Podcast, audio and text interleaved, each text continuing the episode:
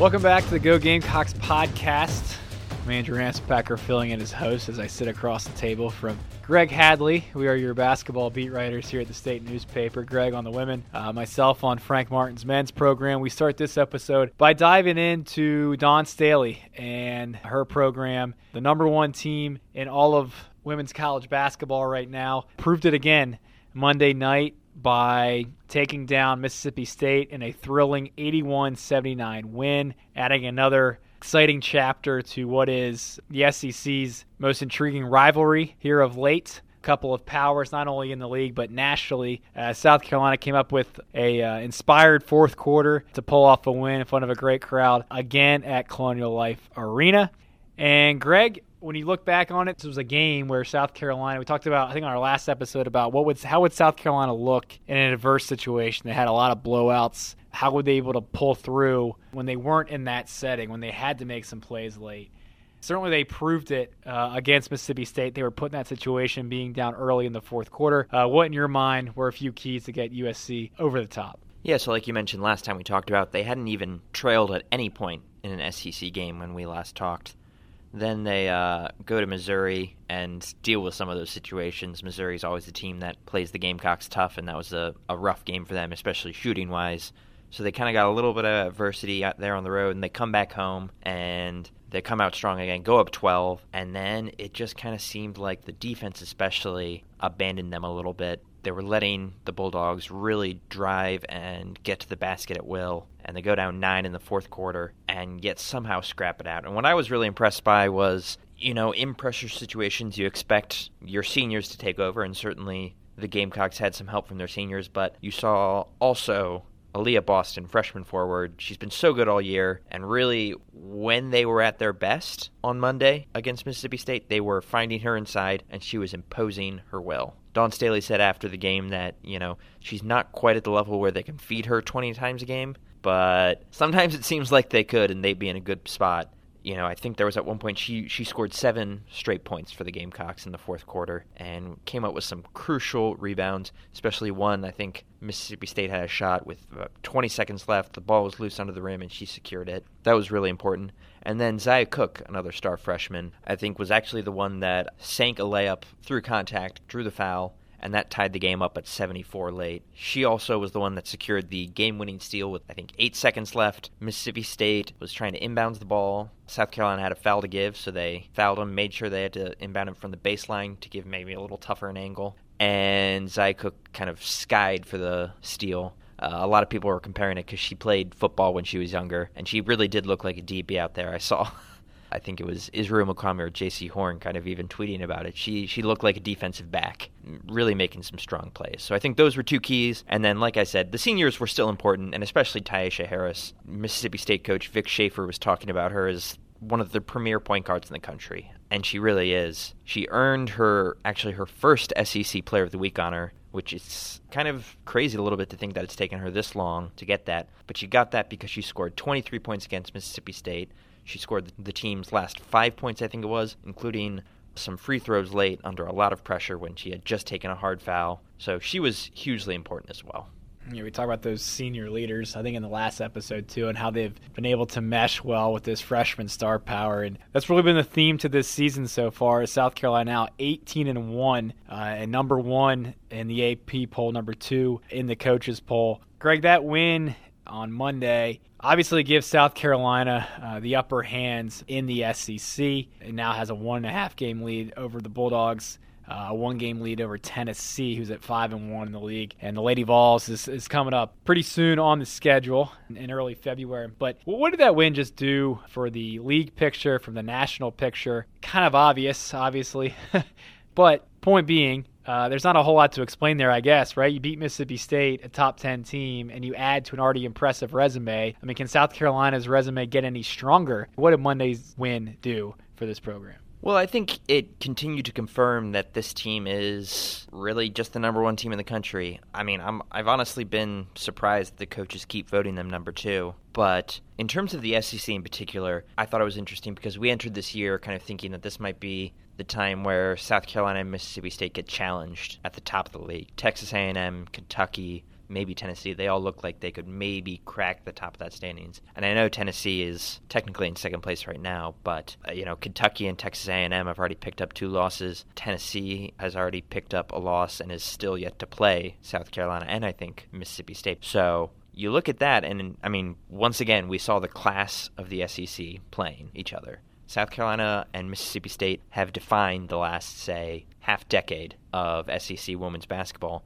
And this game, as imperfect as it was for South Carolina at times, really redefined, reiterated, reemphasized how much that still is the case, even when we thought that might not be. And South Carolina coming out on top after losing 3 of the last 4, it really kind of made it feel like, if Mississippi State had won this one, then the tide would definitely be in their favor in terms of this rivalry. And South Carolina really, despite at times looking extremely ragged, especially on some of the inbound stuff, like stuff that you wouldn't expect a well-coached team like Dawn Staley's squads usually are to mess up. They kind of looked a little flustered at some points, but they came together, they found a way to win, and they really have a very clear and obvious path to the number 1 seed in the SEC tournament. You wrote a little bit about the rivalry entering the game and what the Mississippi State game means to South Carolina, obviously means to Mississippi State. Afterward, when they win in that kind of fashion, did you sense the sense of accomplishment, a sense of pride, if you will? That take away the fact that it was, you beat the number 9 team in the country. Did you get a sense that this was just more than that last night? Because of the recent history between these 2 programs. Like, Dawn, could you feel it with her coming out with a win there? A little bit, yeah. The thing is, I've been kind of surprised a little bit how Dawn has kind of dispensed a little bit with the coach speech, even in the lead-up to this game, where she said, this does mean a little extra, whereas, you're used to hearing coaches say every game counts the same, yada, yada, yada.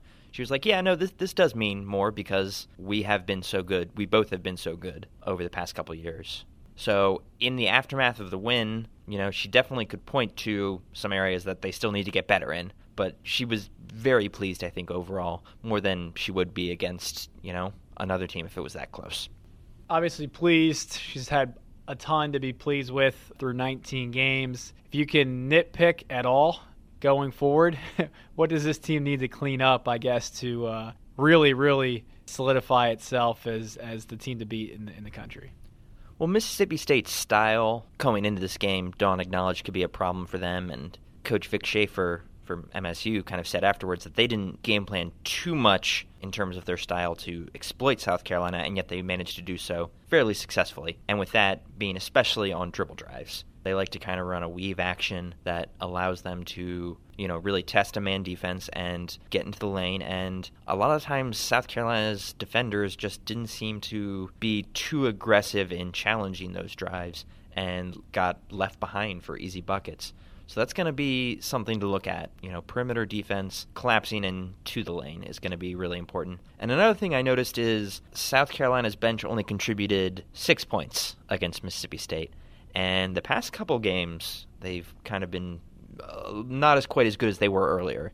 Earlier in the year, there was so much depth on this team, and that was kind of its selling point, that they had a 9-9 player rotation that could conceivably all start, and that were all averaging upwards of 5 or more points a game, something crazy like that, especially in an early SEC play. Now they're really leaning heavily on the starters, which isn't the worst thing, and depth, you really only need, say 7 players to have a really competent rotation. But you would like to see a little bit more scoring, a little bit more production from the bench.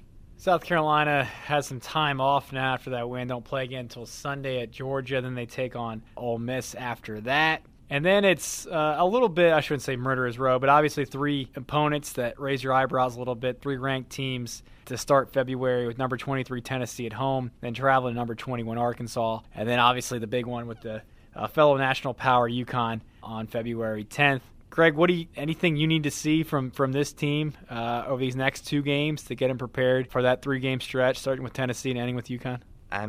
This is kind of the pitfall of covering a really good team, is that, these next 2 games, it's like they just have to take care of business. It's not super interesting from an outside perspective. These are 2 teams that are outside the top 50 in RPI. They're not resume builders. It's not going to be super important to win. It's just super important not to lose. But that 3-game stretch that you mentioned afterward, that's where it starts to get really interesting. Tennessee is a little bit fuzzy on how good they are, to be honest, just because their strength of schedule has been so poor. But they are a top 25 team at the moment, picking up another ranked win. That's another feather in their cap.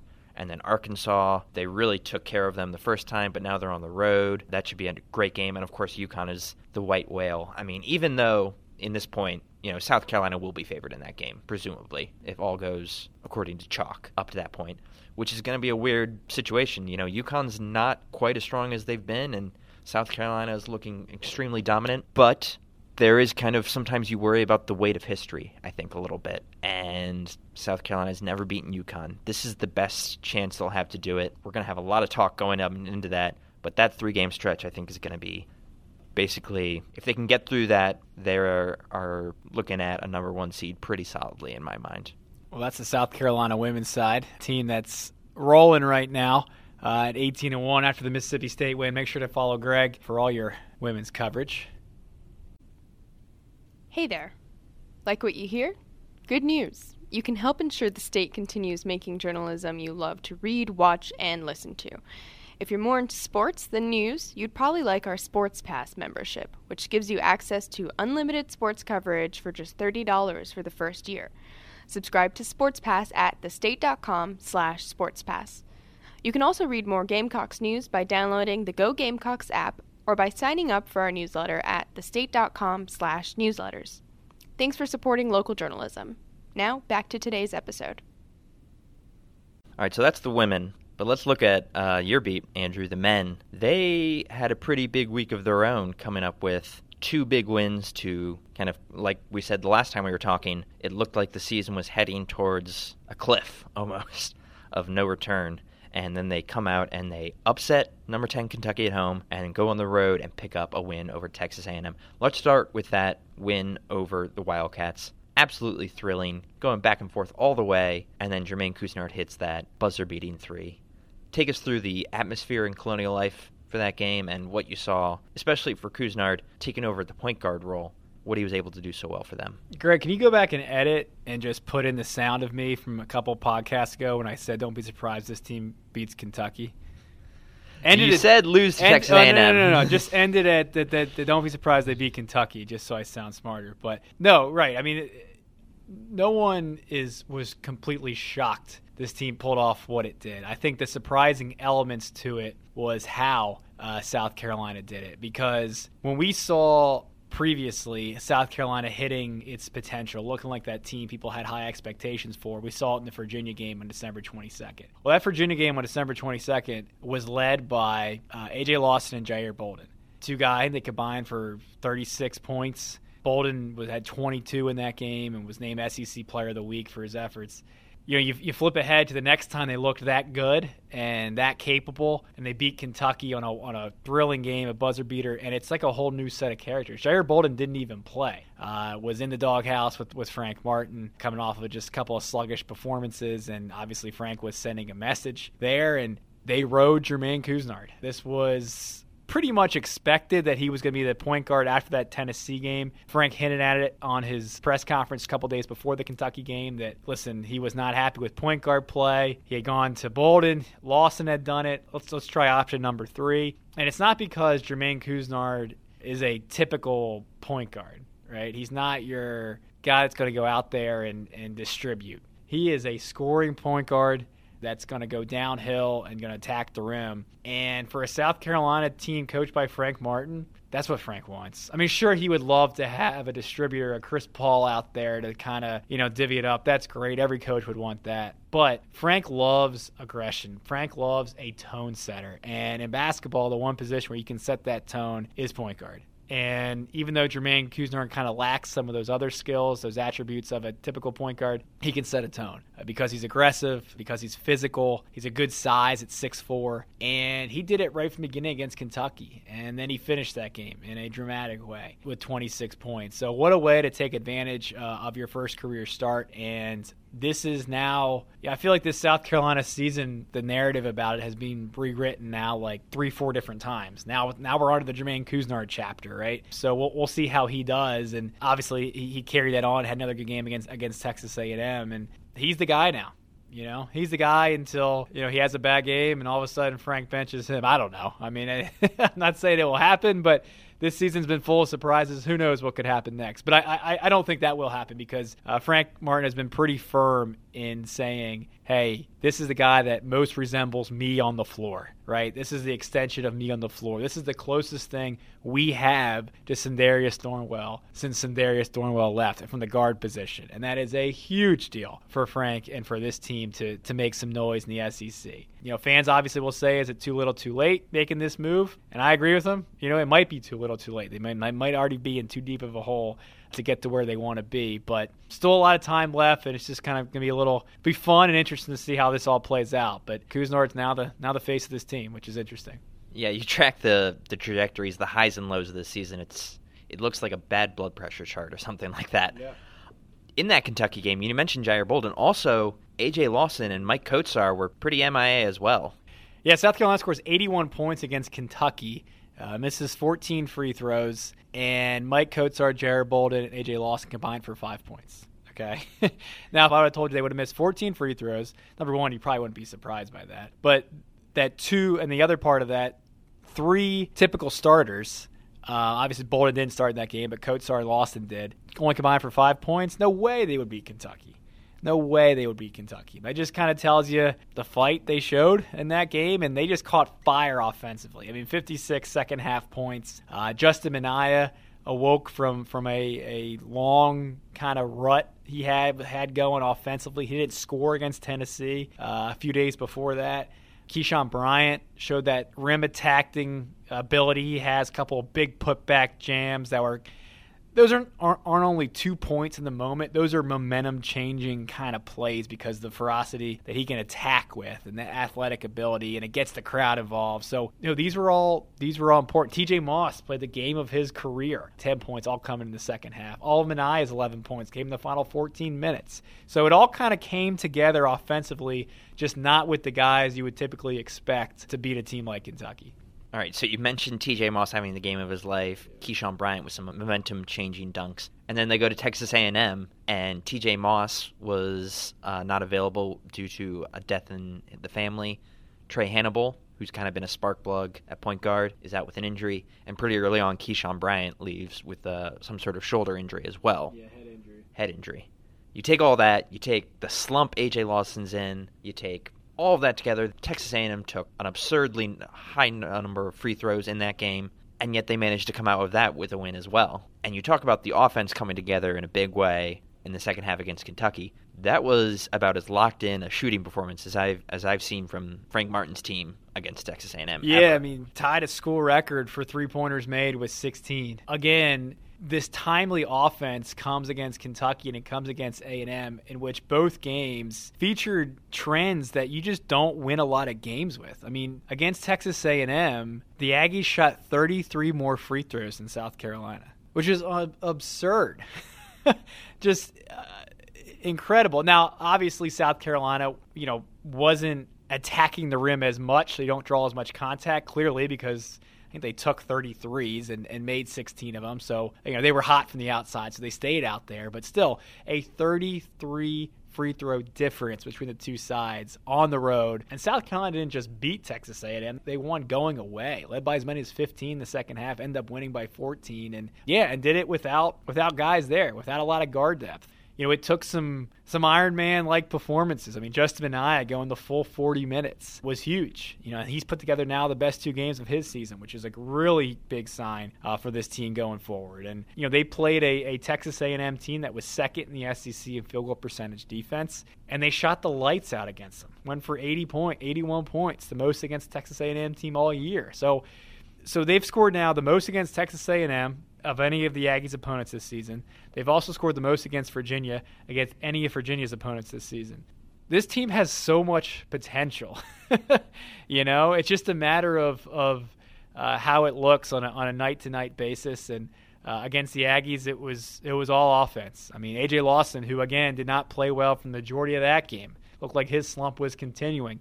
He woke up at the right time, kind of shook off some early foul trouble, and scored, you know, 9 points late, all on three-pointers. So these things just kind of all came together, and They were able to make up for the lack of guard depth. They were able to make up for the Keyshawn Bryant injury. Jalen McCreary gave some good minutes off the bench. He's a guy that then filled in that Bryant spot to start the second half. And, I mean, Nathan Nelson played in this game, a walk-on. Trey Anderson, who I don't think has been gotten off the bench since the exhibition game, a true freshman on this team, he played in that game. And there was a lot he had to work with, or he had to kind of manage because of the hurdles that were thrown in that team's way. And to come out with a 14-point win on the road, I know A&M's not very good. It's still impressive. And Jair Bolden, who was in Jair the doghouse. Absolutely, yeah, that's the other guy. I'm glad you mentioned him. Yeah, the guy, Frank didn't make any bones about it. He knew he had to play. I mean, Frank could be as ticked off as ever as Jair Bolden, which I'm sure he still kind of is, but he had no choice. He had to play him in that game. There was no T.J. Moss. There was no Trey Hannibal. And good for Jair Bolden. He responded. I mean, 19 points, started hitting threes again. I think he hit 5 of them. And, Bolden, Minaya, Couisnard, and Lawson late were the big scorers in that team. I think it was Mike Kotsar that kind of held all together with his defensive presence and did the dirty work. But just, again, a variety of characters. It's kind of the story of this season, night in, night out. You don't know if South Carolina's going to win. You don't know if they're going to lose. You don't know who's going to lead them to winning. You know who's going to lead them to losing. It is a get your popcorn ready every single night. I don't know how this season will play out, but it'll be fun. Well, speaking of how it's going to play out, I mean, the NCAA tournament feels like a huge reach at this point just because of the number of bad losses they've accumulated. That being said, when they get on a hot stretch like this, putting together some nice wins to get to 500 in SEC play, the postseason doesn't seem far-fetched. Yeah, no, and listen, I know people will be like, oh, it'd be the NIT, but if they get to the NIT, it's a minor accomplishment, sure. I mean, I'd say more than that. It's progress. I know that this team went to the Final Four 3 years ago and has missed the postseason entirely the last two. But, the NIT is a realistic goal at this point. And I know some people thought the NCAA tournament could be the destination for this team. Maybe it is. I mean, there's still plenty of time left. Certainly they have a lot of things to overcome, mainly two just bad losses with Boston University and Stetson. But can they get to 17, 18 wins and get in that NIT? And I don't know. I mean, the way parity is in college basketball this year, we could have some 17, 18 win Power 5 teams get in as an at-large. You don't know. Again, how do those 17, 18 wins play out? South Carolina's resume will be an interesting one because you have the great wins, good wins over Virginia and Clemson on the road, but obviously the bad losses. So that'll be interesting to see how you look at that. But yeah, I mean, there's an opportunity there for this team to finish strong. I think this team has the potential to win double-digit SEC games, for sure. The league is not as good as it was last year, and South Carolina won 11 games in the league last year. So, with Jermaine Couisnard leading the way, and who knows, we could be sitting here at this point next week talking about Trey Hannibal as now the new league guy. You don't know. Maybe Willens Levesque, has this monster week. All of a sudden, he's the guy in a main role. So there hasn't been a whole lot of constants on this team to this point, but maybe they finally settled down. They're starting to find some, and maybe that will lead to a postseason berth down the line. Or maybe we'll be back here next week wondering how they managed to lose 2 in a row again. Yes, absolutely. Absolutely. All right, that is all from the Go Gamecocks podcast this week. We will continue to have more coverage of both basketball teams as the season progresses and some baseball coverage as that season gets going. So thanks for listening, and please remember to subscribe wherever you get your podcasts.